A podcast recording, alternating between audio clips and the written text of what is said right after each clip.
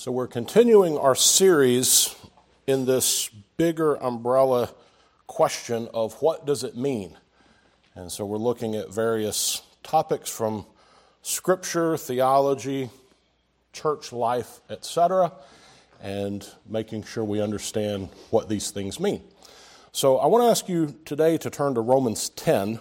We'll come to the actual Bible reading part a little bit later on uh, after a few introductory things here. But you'll see on the notes that I gave you at the top, it has the phrase gospel thinking.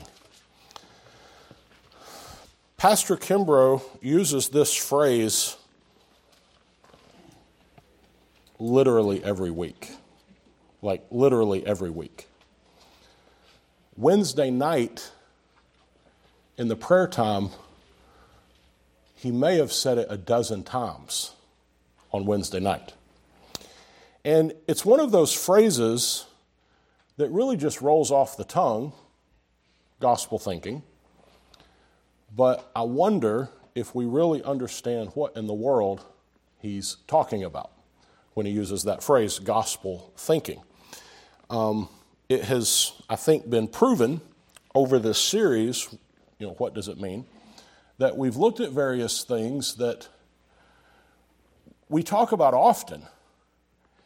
And I think perhaps on the minister side of things, we just simply take for granted that everybody understands and knows what we're talking about, uh, only to come to find out people have really no earthly idea what we're talking about, or people think a different thing than we mean.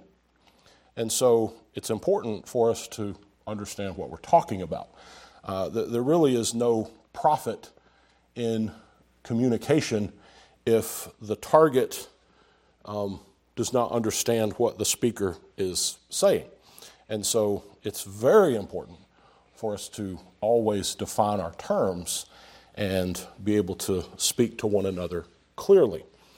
Um, sometimes we use phrases that maybe we, we think we understand what they mean, but then when we're put on the spot to define such a thing, kind of lost for words. We kind of generally think maybe we understand it, but then when we actually try to articulate it, we realize, huh, I might not understand as much of that as I think I do.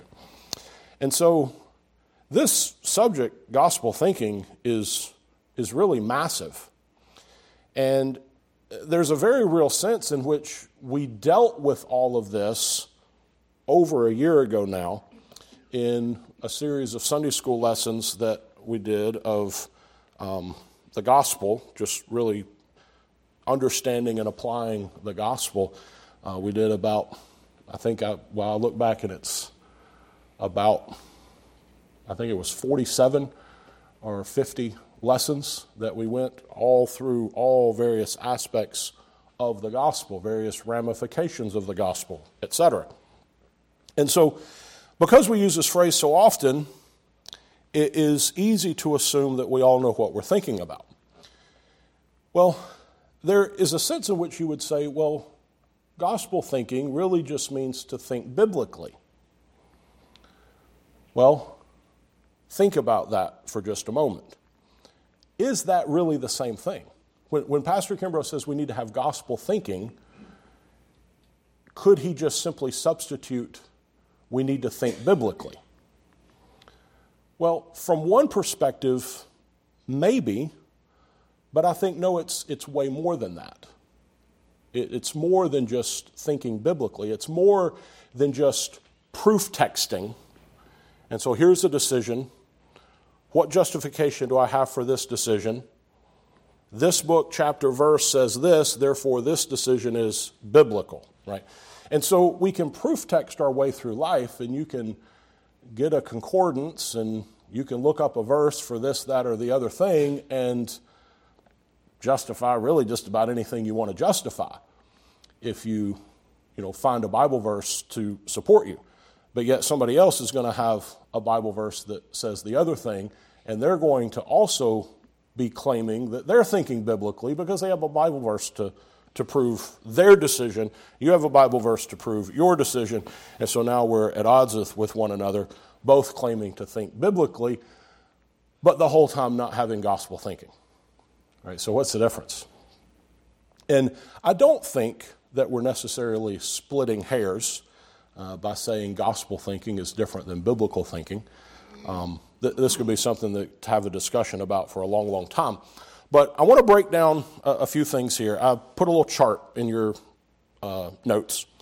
And so let's just walk through this just a little bit, just by way of comparison. Okay, so worldly thinking says I have to earn love, whether it be I have to earn love from God or in my relationships, I have to earn love. And we all, because of our sinful nature, we all exist in performance based relationships. In your marriage, you can fall into that danger of having a performance based relationship. And with your friends, you can have a performance based relationship in that they, you know, it, the, the next one goes with it. You have to earn my love. In that, you know, they have to live up to my expectations for me to remain friends with them.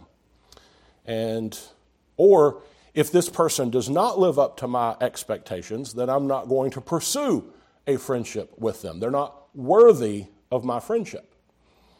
Now, you might not say it exactly in those terms, but when it comes down to you know, the reality of what's going on, that is a worldly way of thinking as far as relationships go. And gospel thinking is something very different. It's coming to an understanding that no, God loves me not based on anything that I have done. So I put the phrase there God loves me unconditionally. God doesn't love me, God doesn't accept me because of my performance. He actually he doesn't accept me because of my lack of performance.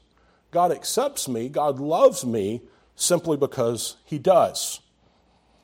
And it's grace, it's a work of grace that's been done in my heart, a work of grace been done in your heart, that enables you to love other people not because of what they have done for you, regardless of their ability to do anything for you.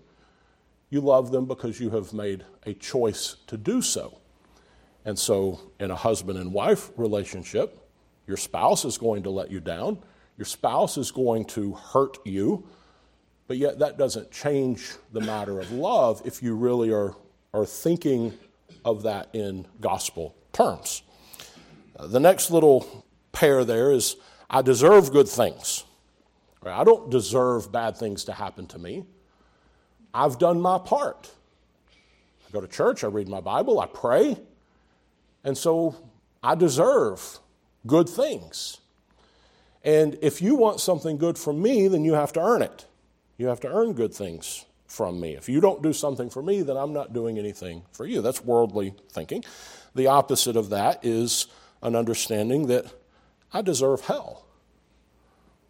I don't deserve anything uh, other than God's wrath and punishment. And anything other than God's wrath and punishment is merciful and gracious. And it's grace that enables me to give freely to those who I know can't give anything back to me, to do for others when I know they can't do for me. Worldly thinking is one of self sufficiency. I don't need anybody's help. My inward strength is enough. I, I, can pull myself up by my own bootstraps. I can, I can provide for me. I can look deep within. I've got the power deep within. And, you know, this is, this is Disney Pixar movies, right? You, you have the power within yourself to accomplish anything you want to accomplish. But no, gospel thinking realizes that we're wretched sinners.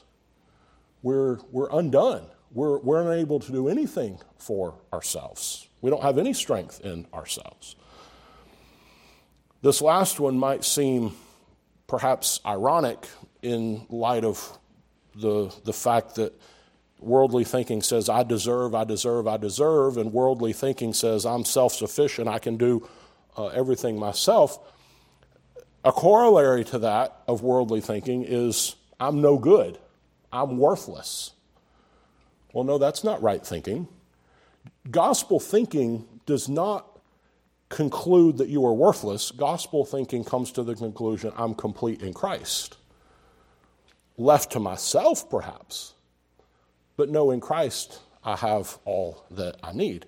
And so each of these comparisons, obviously, is worthy of far more explanation and, and far more discussion, but suffice it to say that, com- that gospel thinking really is a complete paradigm shift of the thinking of the old man the, the old way of thinking. It's a complete paradigm shift that can only happen after a work of grace has been done in the heart. And an unregenerate person cannot think this way. Their thoughts have not been changed, they have not been renewed in the thinking of their mind, as Paul tells us in the book of Romans. So, I want to look at an example of this from Romans 10, verses 1 to 3. Now, I admit I often don't just completely, absolutely 100% plagiarize somebody else, but there was a sermon I read, I read the whole thing, but this part of it struck me in this context um, that was preached several years ago by John Piper. I don't know exactly when or where it was preached. But he made a point from this passage in Romans chapter 10 that I thought really was applicable in this whole bigger concept of thinking um, what is gospel thinking. And he uses this illustration of the Jews. And so let's read Romans 10, just these first three verses here. So Paul here is saying, Brethren, my heart's desire and prayer to God for Israel is that they might be saved. Now, when he's talking about Israel there, we have to stop here just a minute and understand some, some, some context. Paul was part of Israel. Paul was a Hebrew. Paul was a Jew. And so this is what's on his heart his fellow countrymen, uh, other Jews. Now, in this, there's a distinction between the Gentiles that he was ministering to, but what he is having in mind here is his heart's desire, his prayer to God is for these self righteous, hypocritical, unbelieving countrymen, fellow Jews, his kindred, that they might be saved. And he says in verse 2 For I bear them record that they have a zeal for God, but not according to knowledge. For, or read there, because, because they, being ignorant of God's righteousness, in going about to establish their own righteousness, have not submitted themselves unto the righteousness of God. And so, as we break these verses down, there's just five simple points here. And first of all, we have to acknowledge that these people that Paul is talking about are people that do have a great zeal. They are people that are passionate, they're not lukewarm, if you will. They are zealous, they are passionate. And then as we look at that zeal, we see what Paul says I bear them record, I can testify. This, you know, this is what Paul is saying. He says, you know, I look at these people and I can testify and I acknowledge, I'm, I'm happy to admit that these people have a zeal for God.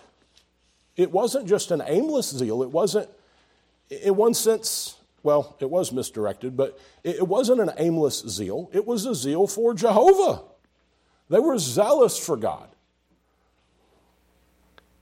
You know, Paul could say this with firsthand knowledge because Paul used to be in their shoes. Paul was a man who was zealous for God.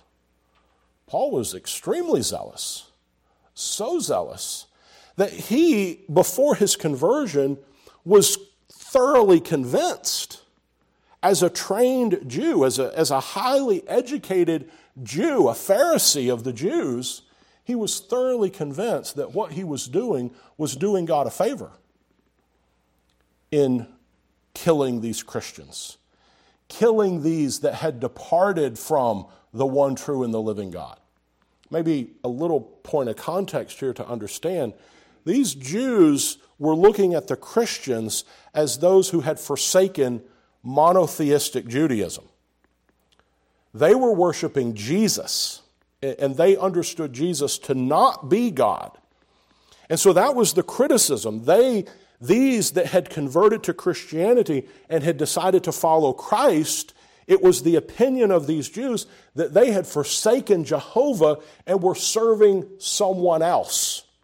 Now, we know that's not the case. We know that Jesus is God in the flesh, and they were monotheistic. We understand the Trinity. But that was the perspective, right? And so Paul was zealous that these had forsaken Jehovah and, and they have to be dealt with. And I am God's right hand, I'm God's instrument. Until it was conversion and he realized something very, very different. So they had a zeal, and their zeal was for Jehovah, but look at number three there in your notes. Their zeal for God was not based on right thinking. So look at what it says there in verse 2 For I bear them record that they have a zeal for God, but not according to knowledge. They didn't understand, they weren't thinking right. That, their, their thinking was messed up. Piper, just to put a little quotation here of what he says, he says, The furnace of their hearts is burning, but the fuel is not the fuel of truth. The mind has failed to provide the fuel of truth, and the heart is aflame with a false view of God. This is a segment of the whole church today. There is a zeal, but not according to knowledge. There's a zeal without truth. There's a zeal, you know, we, we use the phrase sometimes, it's a mile wide but an inch deep. Right? Now, were that we a mile wide? You know, there's something we might, in our spiritual pride, say, well, we're not shallow like that. We have depth. Well, I don't think there's any benefit in being a mile deep and an inch wide, right? Could we be a mile wide and a mile deep, right? Could, could we have a mile wide zeal and a mile depth theology and a mile depth understanding and not be shallow but yet still have all the zeal?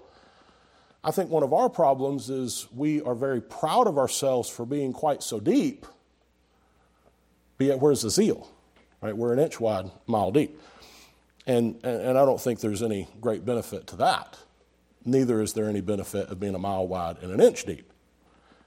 Right? We have to have truth, but yet can we not have zeal and truth at the same time? And I think this is what Paul is arguing for to a degree here. And so the conclusion Paul comes to, because you know he bears them record, they have this zeal, but this zeal is not according to truth. They don't have gospel thinking. Paul's conclusion about them is that they're not saved because he's praying that they might be. That's his heart's desire, that they be truly converted and come to Christ. And so it is possible to have a zeal for God and yet be unsaved. Now, that's the illustration that he uses here. So now we leave Piper alone and move on to the text and look at this a little bit more closely. Why is it? What is the reason that they have this great zeal for God, but their thinking is all wrong. Well, Paul tells us what wrong thinking they have. Look in verse 3. They're ignorant of God's righteousness. This is the crucial crux of the matter.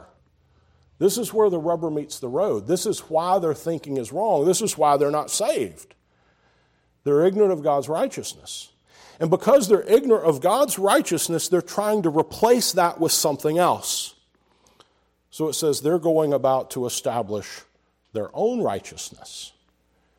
And in doing that, look at the end of verse 3, they're not submitting themselves to the righteousness of God. Whose righteousness are they submitting themselves to? They're submitting themselves to their own standard. That's legalism, straight up. That's the standard that they have adopted for themselves. And legalism says basically, I set the standard and I meet my standard. You don't meet my standard, but I meet my standard. You're never good enough unless you live up to my standard. And God's standard, who cares about it? But the false thinking is well, my standard is obviously God's standard. And so the legalist simply redefines what God's standard is and defines it in his own terms, and therefore is able to live up to it, and therefore is able to claim holiness, righteousness, etc.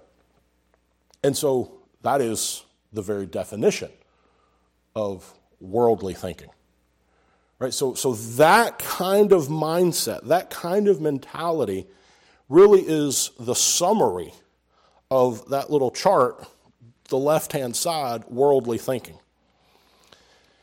And so the central issue really becomes the doctrine of justification by faith alone and an understanding of imputed versus earned righteousness. If you live in a world that you have created where you can earn righteousness, then that is worldly thinking. Regardless of your profession, if, if you are, even if I'll, I'll put it lowercase l, legalist, that's worldly thinking understanding the ramifications of, of imputed righteousness and understanding those ramifications and applying them to every area of life really is the summary of that right hand column gospel thinking. Okay, so let's look at some practical applications of that and how it plays out in real life. And so I've got, what do I have, five here, six, six practical applications. So, first of all, your eternal welfare depends on it. Um, you, you cannot be saved if you think that you can earn and work your way to heaven. You, you, are, not, you are not saved if that is your thinking. Now, let, let's, let's set that aside and let's look at it perhaps in more practical terms that genuine believers are guilty of. And that is a way of thinking that we are accepted by God because of the work of Christ, yes, but that only gets us to heaven. And God tolerates us. God tolerates me. God will let me into heaven because of Christ but I still have to do. I still have to perform in order for God, in order for me to feel accepted by God. Right? Your eternal welfare ultimately depends on your understanding of gospel truth and gospel thinking. The second one is your view of God depends on gospel thinking as well. And this ties into what I just said. You know, many have, many, many church people, many very well meaning church people, view God as a heavenly father, yes, but as one who is very stern, as one who is in heaven looking down on us poor souls just waiting for one of them to mess up so that he can pop them, right? It's like a, a you know, a stern father, a stern mother, you know, don't make me come back there kind of attitude that, that God has. You know, God doesn't stop and count to three. Right? That, that's, that's not the way God is. God is not in heaven just looking and waiting for one of us to mess up so that he can pounce on us. If we understand the gospel correctly, and if we really have gospel thinking, then we understand rightly that we stand before God on the merits of Christ alone. We don't stand before God on our own merits. And if we understand the nature of God through the lens or maybe the word filter, through the filter of gospel thinking, we really come to understand in the depth of our soul that as one who has been regenerated by grace, There is therefore now no condemnation to them which are in Christ Jesus. God is not looking to pounce you. Now, we can kind of time out here for just a moment, and lest I be misunderstood, we're not saying that God never punishes one of his children. If God never punishes you, then you are not one of his children. That's what the book of Hebrews tells us. So God does punish his children, but how does he do it?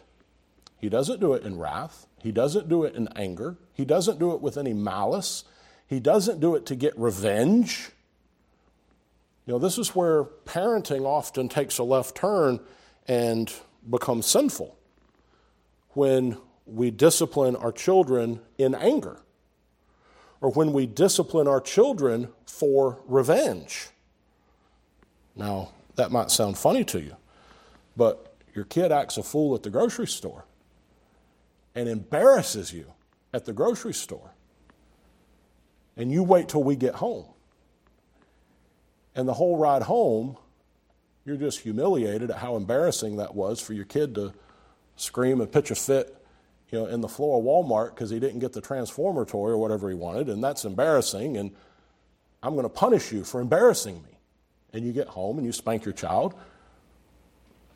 Really, it's just out of revenge because they embarrassed you.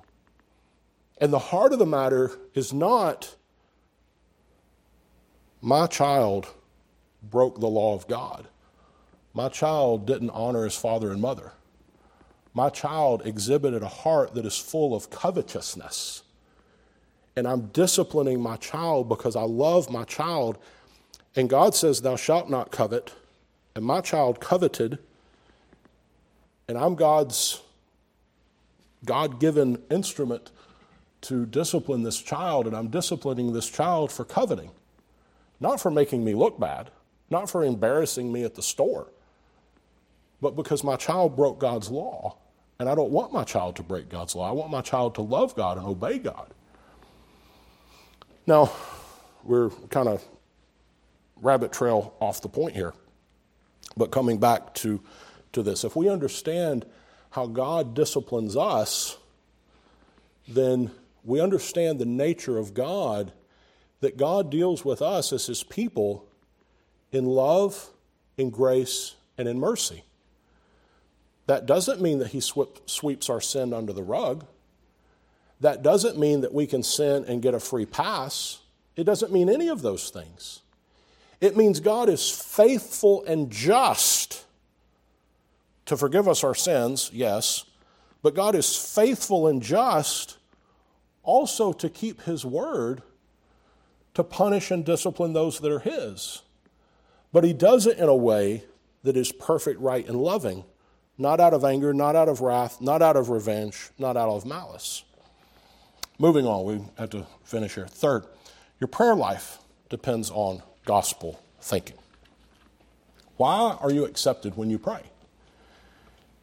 You know, Wednesday night at the prayer meeting, why are you accepted in your prayers? Because you did something good on Wednesday that made you worthy of praying? No. You know, and I've used this illustration so many times. You, you guys have heard me say this 20 times. You know, how many, how often does it come to a Wednesday night prayer meeting and man, you blew it, messed up, all kinds of bad Tuesday, Wednesday, Monday, whatever, and you're still kind of reeling over it. How could I have been so stupid? How could I have ever done that? I'm so sorry. That's awful. That's not me. I shouldn't have done it and you come to the prayer meeting, and the whole time the prayer meeting is going on, you're really not listening to anybody pray. You're just remembering that stupid thing you did, that sin you did, and how awful it was, and I, I can't pray in light of that. Well, what is that? That's Romanism. That's performance based religion. That's works based religion. That's not gospel thinking at all. Gospel thinking says, I confess my sins and I've been forgiven. You know, last week when we were talking about um, communion and what to do after communion, and we were dealing with some of that context of uh, renewing our vows to the Lord and um, humbling ourselves before the Lord, and in some of that context, I asked the question how many times do you need to repent of sin? Well, one time. Just one time. And if you've repented of your sins, and God has forgiven you of your sins, and then later Satan brings it up, and you feel guilty, and you're praying again, you know, that last week, Lord, I'm, please forgive me. You know, not to be irreverent, but there's a sense in which God responds to you and says, I don't even know what you're talking about. That sin is cast as far as the east is from the west. That sin's forgiven, forgotten. Let's move on. Right? But we hold on to things and it influences so much of our life because we're not thinking gospel thoughts in that context. And so, therefore, we don't pray. We feel embarrassed to pray. We feel unworthy to pray. You know, are you worthy to pray? Of course not. But yet, let me ask the question again Are you worthy to pray? Absolutely. Because you have the imputed righteousness of Christ. The very moment that God casts Christ out of his presence is the exact same moment that he will cast you out of his presence. And until he casts Christ out of his presence, he won't cast you out of his presence if you are in Christ. Because your righteousness is not your own, your righteousness is Christ's. And so, as you stand before God in the righteousness of Christ, you're accepted. You're accepted in the beloved. And so we come to the Lord and we that's why we pray in Jesus' name. Amen. Because we come in his merits. And so if we really have right gospel thinking when it comes to our praying, we can come boldly to the throne of grace even if you sinned all kinds of bad. Right? When, when David sinned with Bathsheba, did he shy away from the throne of grace? No, the Lord dealt with him in such a way that brought him to a place of humility and repentance. And where did he go? He, he, he ran to the Lord. You know, we sing that hymn sometimes I run to Christ. And that's what we have to do. So, the fourth one, your marriage depends on gospel thinking. A lot of this overlaps, obviously, does it not? Your marriage would be greatly benefited if you would seek to apply the truths of the gospel to it. How often do you, as you know, one half of the relationship, a spouse, and for you young people here that aren't married, just substitute the word relationship for marriage. Substitute the word friendship for marriage. It, it applies the same way. But how often do you get upset at your spouse for something and you stew over it and you're self justified. I have a right to be angry. I have a right to be upset at my spouse because of what they did. Well, do you really? You know, we, we get displeased or upset at a spouse, at a friend, whatever, because they don't live up to our expectations. They don't do the thing that we want. Well, think about it in these gospel terms. When have you ever lived up to God's expectations? You know, in and of yourself. When have you ever lived up to God's expectations? And the answer is, well, you never have. And so, does God stay angry and bitter and mad at you because of some little thing you did? No. He forgives us, He loves us. And so, if we if we dealt with our spouses in that same way, if we dealt with our spouses, even in gospel thinking, this is a little bit different from God. God I don't don't misconstrue this. God does not give us the benefit of the doubt. I'm not saying that. But if we viewed our spouse in this gospel thinking, and when our spouse did something, we gave them the benefit of the doubt, understanding you know, I know they love me, and that thing they just did hurt me, but yet I know they love me. And so I know they didn't mean to hurt me. And even if in a moment of weakness they did mean to hurt me, I forgive them. And my assumption is they didn't mean to hurt me. And so whatever they said, maybe I misconstrued it, maybe I misinterpreted it. And even though I'm the one hurt, I'm going to be the one to go and seek to reconcile. Right? That's gospel, a gospel way of thinking in a marriage, a gospel way of thinking in relationships. The next one, number five, we're almost out of time here. Your counseling depends on gospel thinking. And so you might have a friend come to you with a problem, and whether you like it or not, you're a counselor. You might not view yourself that way. But when you talk to anybody about problems, you're a counselor. You're either a good counselor or a bad counselor. You either give them good advice or you give them bad advice. And if you're not permeated with gospel thinking, you're going to end up giving bad advice. Because inevitably, in their problem, if you're not thinking gospel thinking, if your, your mind is not permeated this way, then the solution that you give is going to eventually circle around to them looking back at themselves.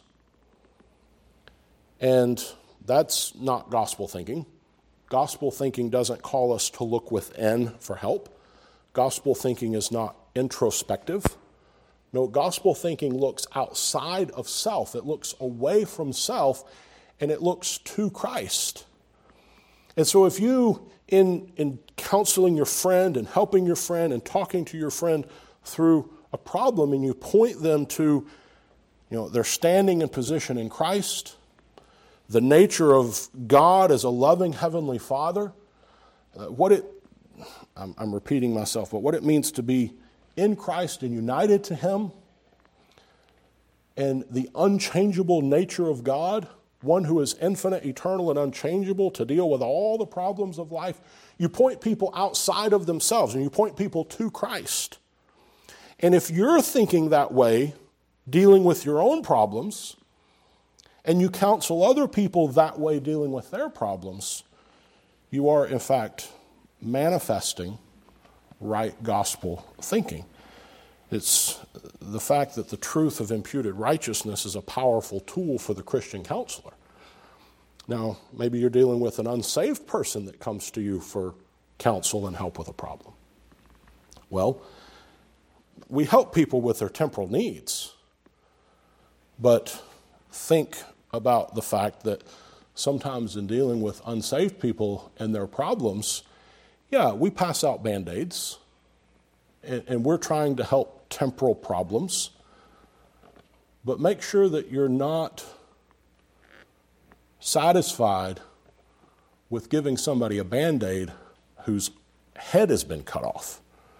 Right? They're, they're dead in trespasses and sins. They're bleeding to death because they're outside of Christ.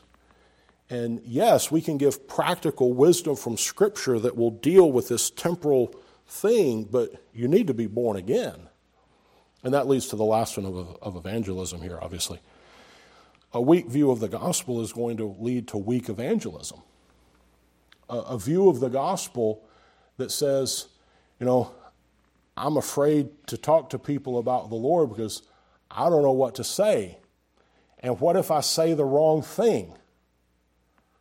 What if I don't what if I'm not convincing enough? What if I start to quote a verse and forget half of it and that'll be embarrassing? And worldly thinking in this context views evangelism as it's about me. It's about my performance. It's about my, you know, thespian skills in presenting truth that is going to convince this person that they need Jesus. Well, no, gospel thinking humbles oneself before the Lord and says, Lord, I don't know what I'm doing, but I need help. I need your spirit to come and fill me. I need your spirit to open their heart. I need your spirit to give me the words to say.